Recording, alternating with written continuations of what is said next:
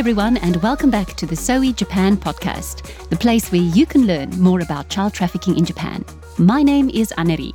And this is Yuri. We're so happy that you could join us again today. Mm.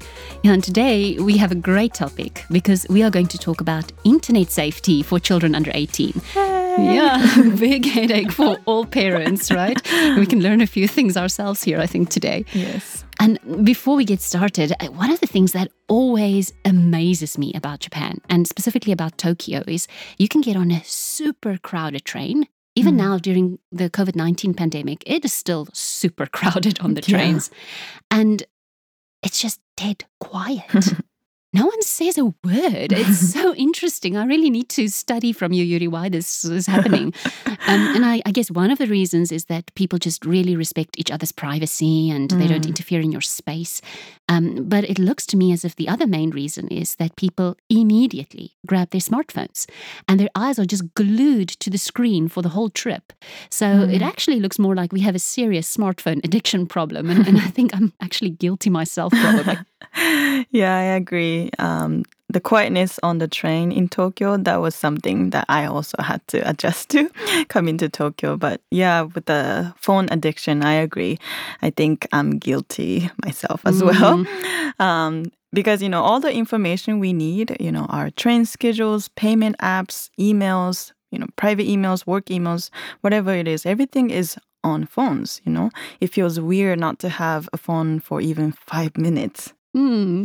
So, since we have both confessed now that we have a problem, um, I think what would be very interesting is to see how we compare with your average Japanese teenager. We have Mm. some information on that, right? Yes, we do. On the website nippon.com, there is a report of a government survey that was conducted in 2019 on the internet usage among Japanese children. They found that high school students spend an average of 4 hours and 8 minutes online every day, Mm. and 99% of high schoolers said that they use the internet and 91 almost 92% do so via smartphones. Oh, wow. And I'm pretty sure they are not using their phones to study for an upcoming science test. yeah, not quite. The main reasons to go online were communication via line and other media. Watching videos such as on YouTube and playing games. This is a very common trend for all age groups. Hmm. And for listeners outside Japan, um, Yuri, you now mentioned the app called Line.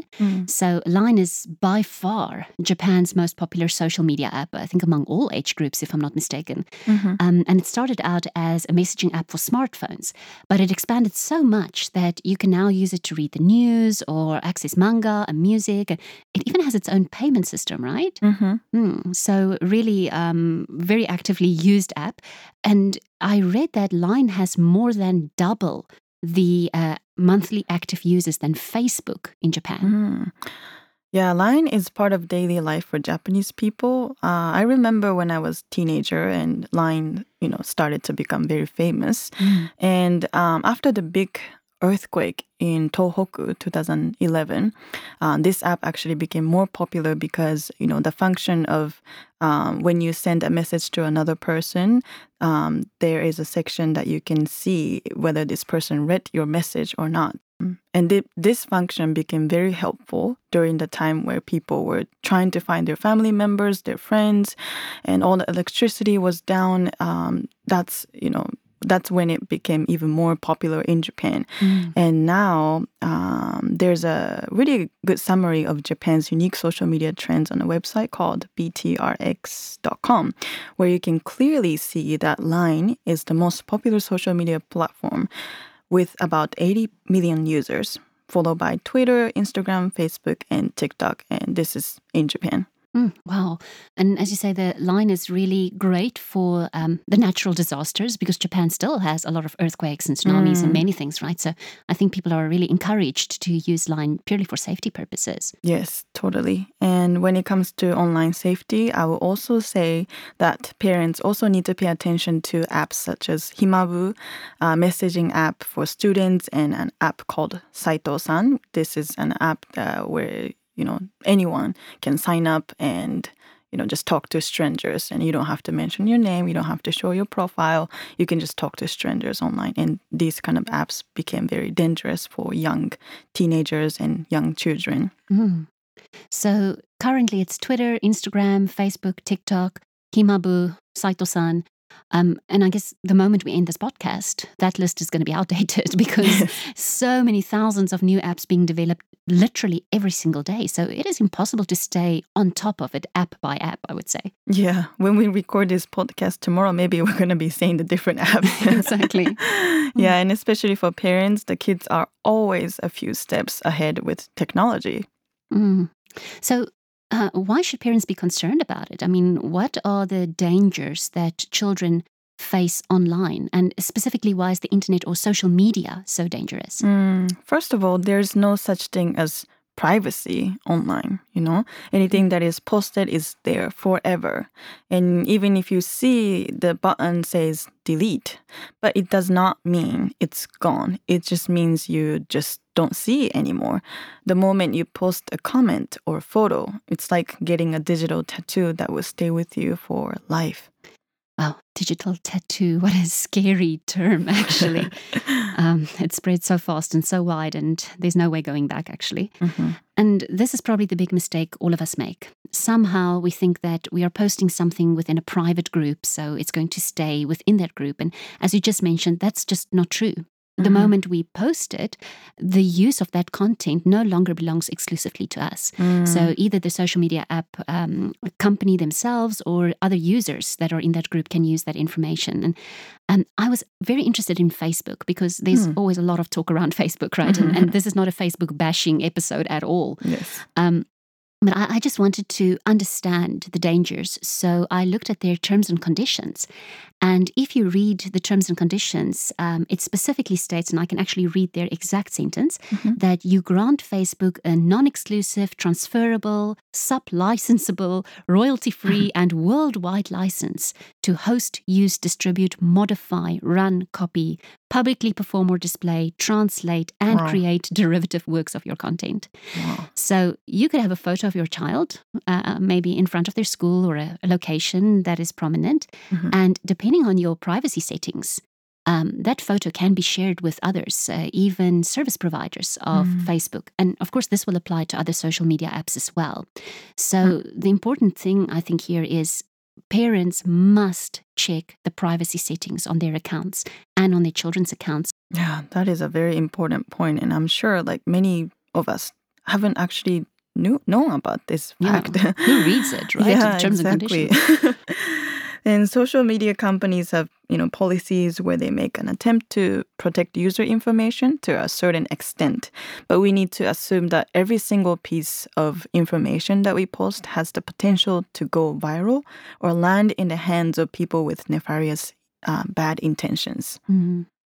And maybe two kinds of dangers there. Um, there's information that is maybe emotionally sensitive that could mm. harm a child or harm a family. So if a child posts something about parents are going through a divorce, um, it clearly indicates that that child is vulnerable mm. and uh, open for exploitation. And otherwise, could be personal information that is released, like the child's school or home address. And if that information falls in the hands of online predators, it can place the child in actual physical danger. Yeah, you're absolutely right. And personal information can sometimes be disclosed unintentionally. A very practical example is that a child might post a photo online with something attached to it called geotagging. This means that a trafficker can get the longitude and latitude from a picture and find out where that child is located and the exact time of when the photograph was taken. Mm. And today we are very honored to actually invite a guest into our Zoe studio. so, uh, joining us now via phone is Chris Miyamoto. And uh, Chris has an IT background, but more importantly, he shares Zoe's passion to end child trafficking. Mm. So, we thought it would be interesting just for him to share his thoughts on how parents can reduce the risk for their children. So, Chris, welcome to the show. Oh, thank you for having me. Um, so, Chris, many of the parents that are listening to our show today have maybe quite young children. So, they don't necessarily have access to their own mobile device, but they may be allowed to use a parent's device on long road trips. So, maybe to play games and just keep them busy. So, from your perspective, what are some of the risks that the parents should be looking out for? Oh, well, firstly, if your child is using a phone or a tablet to play games, then you need to pay close attention to the in app purchases and make sure that it's either switched off or requires a password that's only known to you. Many of these free apps hook kids and they can run up thousands of yen. And when they click yes to purchase advanced weapons, powers, or unlock a new level, it's especially confusing for children that cannot yet distinguish between buying things with in game currency like coins or real money. That is very true. I found that it is not only in app purchases, but also advertisements that pop up that parents should pay attention to. Yes, that's an important observation. If you, you should be especially wary of free apps because um, they often make their money allowing pop-up advertisements, and um, many parents are shocked to find out that these pop-up ads could actually expose their children to pornography, violent content, or even uh, the game itself uh, may seem child-friendly. Hmm. So, does it help to just follow the age restrictions on games? Um, so, when the kids download the games, to just make sure that they're age appropriate? Uh, well, sometimes an app has a cute cartoon or like an icon that looks very child friendly, but the app might allow your chil- child to communicate with strangers. Many apps allow in app video calls between players, or the players can exchange contact details via chat function. And then um, connect separately through popular messaging uh, in apps such as Line. That's true. Traffickers often try to build an um, emotional bond with children through their common interest in online gaming. We especially see boys falling into this trap as parents tend to pay less attention to harmful content for boys. Mm, you're right. We're always focused on the girls, right? But Yes. the boys are always at risk as well. Mhm. Um, so, Chris, uh, is there any software or filters that you can recommend to parents uh, that they can install to keep their child safe? Well, there are many uh, options available depending on each family's needs. I would recommend that parents just start uh, for internet filters in Google and then start reviewing them. Off the top of my head, I can think of Circle, Qustodio, and Family Zone as some of the options. Specifically for Japan, though, I believe that there is a product called iFilter by Digital Arts. This product is uh, recommended by the Japan National PTA Council and is installed in over like 25,000 schools in Japan. So uh, parents in Japan can definitely look at this product as one of their options. Hmm.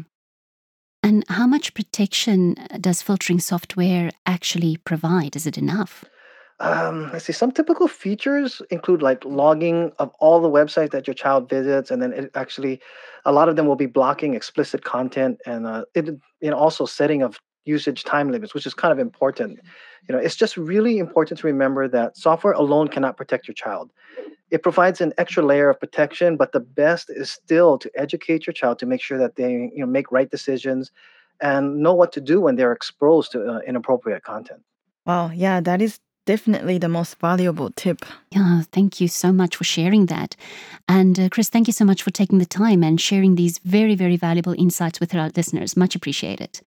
Oh, you're most welcome, and uh, thank you for allowing me to join in. Wow, Yuri, that was really interesting, right?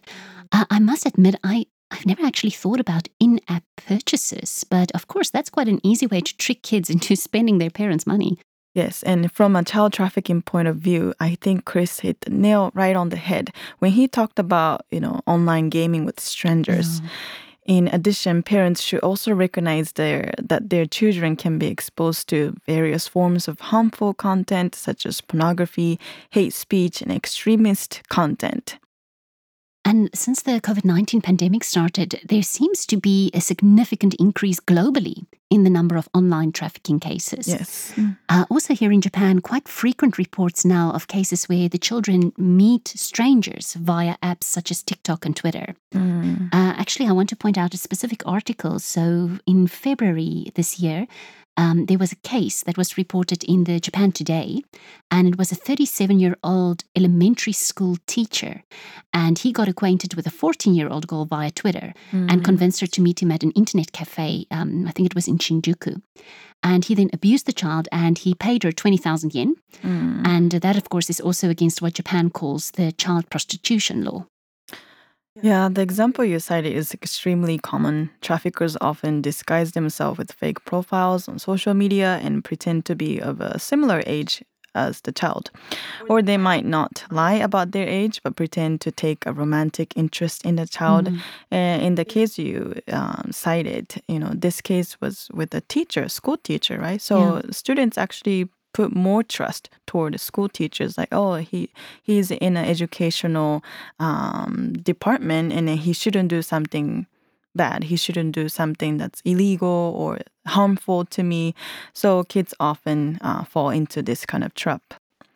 Some exploiters don't arrange to meet in person but first start with sexting which is the exchange of nude or sexually provocative photos or films. Sexting is often the starting point to trick a child into sending content that can be used against him or her. Once a trafficker has pos- possession of a revealing photo, um, he or she might start distributing it online and threatening to inform the child's parents or school if more images are not sent. Um, by now, sexting has turned into sextortion, which is a form of online trafficking.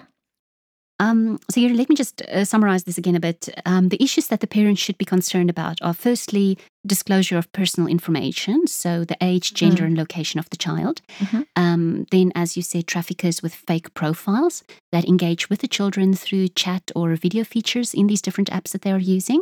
Yep. Um, exposure to harmful content. So, typically, clicking a pop up ad in a a free child friendly game, as Chris mentioned to us. And then the most dangerous one, I feel personally, is the sextortion, where the child is tricked into sending a sexually provocative image and then Mm. that is used against him or her. Yeah, that's a really good summary. And you can see clearly that we have to be educated about internet usage to protect our children. Mm. And um, in the discussion with Chris, we already touched on the internet filtering software as a kind of extra layer of protection. But what else do you think care, um, parents can do? Mm. Yeah, I would say these are not rules, but just a recommendation where you can maybe um, take away and think about it and apply to your children according to their age and your relationship with the with the child. Um, based on all the different things, maybe you can take one of two um, tips from this. Uh, firstly, do not allow your child to have a computer with internet access in their bedroom or any area that is private where you can't see. Not even the uh, back seat of the car. Mm. Move it into the family room or some place where you can easily see the activity. And set time restraints. Do not allow your child to spend hour after hour online. If your child is wiping their uh, the history every time or surfing in private mode mode, then you should find out why. And this happens very often when children are chatting with strangers or are looking at pornography. Mhm. But make sure you don't shame them. Just talk to them with love and kindness and understanding. Mm. And this will give you an opportunity to observe and point out dangerous situation, including giving you quality time with your child. Yeah, especially younger kids, right? I think Yes. uh, your 16 year old doesn't want to surf the internet with his mom, but Yeah. probably the small kids this is so valuable. Exactly. And there's a really famous, uh, sorry, popular game right now. It's called Dobutsu no Mori. And uh, one of my friends, um, she has young daughter and then the mom actually decided to play the game with her Oh. and kind of explore this online game world you know they're like building houses together building gardens together online Oh. yeah uh, they said that it's it's very um good time that they're spending yeah. Another thing is to teach your kids that when they come across any material that makes them feel uncomfortable, scared, or confused, you know, to immediately tell you tell you or another trusted adult. When they do tell you, don't freak out. It's going to take quite a bit of an acting job for parents to remain calm, but that is the most valuable thing to do. Yes. When you panic, they will panic and not share again. yeah, they're not gonna tell you again. Mm. But yeah, it depends on the relationship you have with the kids. So I can't really speak for all parents. But uh, another thing is um, to teach your kids to never open emails from people they do not know in person. And make sure your child understands that he or she should, under no circumstances, ever meet in person someone they met online. And last thing, I would say try to be present in their lives by engaging with them and showing them love and care um, daily. Because kids disconnected from their parents and friends are more vulnerable to mm. trafficking and make sure that they know that you are there for emotional support no matter what happens. When something dangerous happened, children tend to feel guilty and try to keep it to themselves because they're so embarrassed, you know, mm. which is dangerous because the trafficker can manipulate the child even more now that they are isolated emotionally and physically. Excellent. Thank you for pointing that out. So, um, before we close for today, just some news for our listeners. Uh, we are currently in the process of updating our Zoe Japan website. And one of the resources is a free internet safety guide for parents. And we will make this available in both English and Japanese. Yes. And you can also become an advocate to eliminate child trafficking by sharing this episode with your friends and family. And if you want to learn more about Zoe Japan, please go to our website at gozoe.jp or find us on Facebook, Instagram, or Twitter. But make sure you follow the internet usage guideline. that is great. Privacy settings. Yes, please accept Zoe as a partner or friend. so, with that, thank you so much for tuning in today and see you next time. Mata ne! Please support Zoe Japan. With your help, we can reach every person and rescue every child.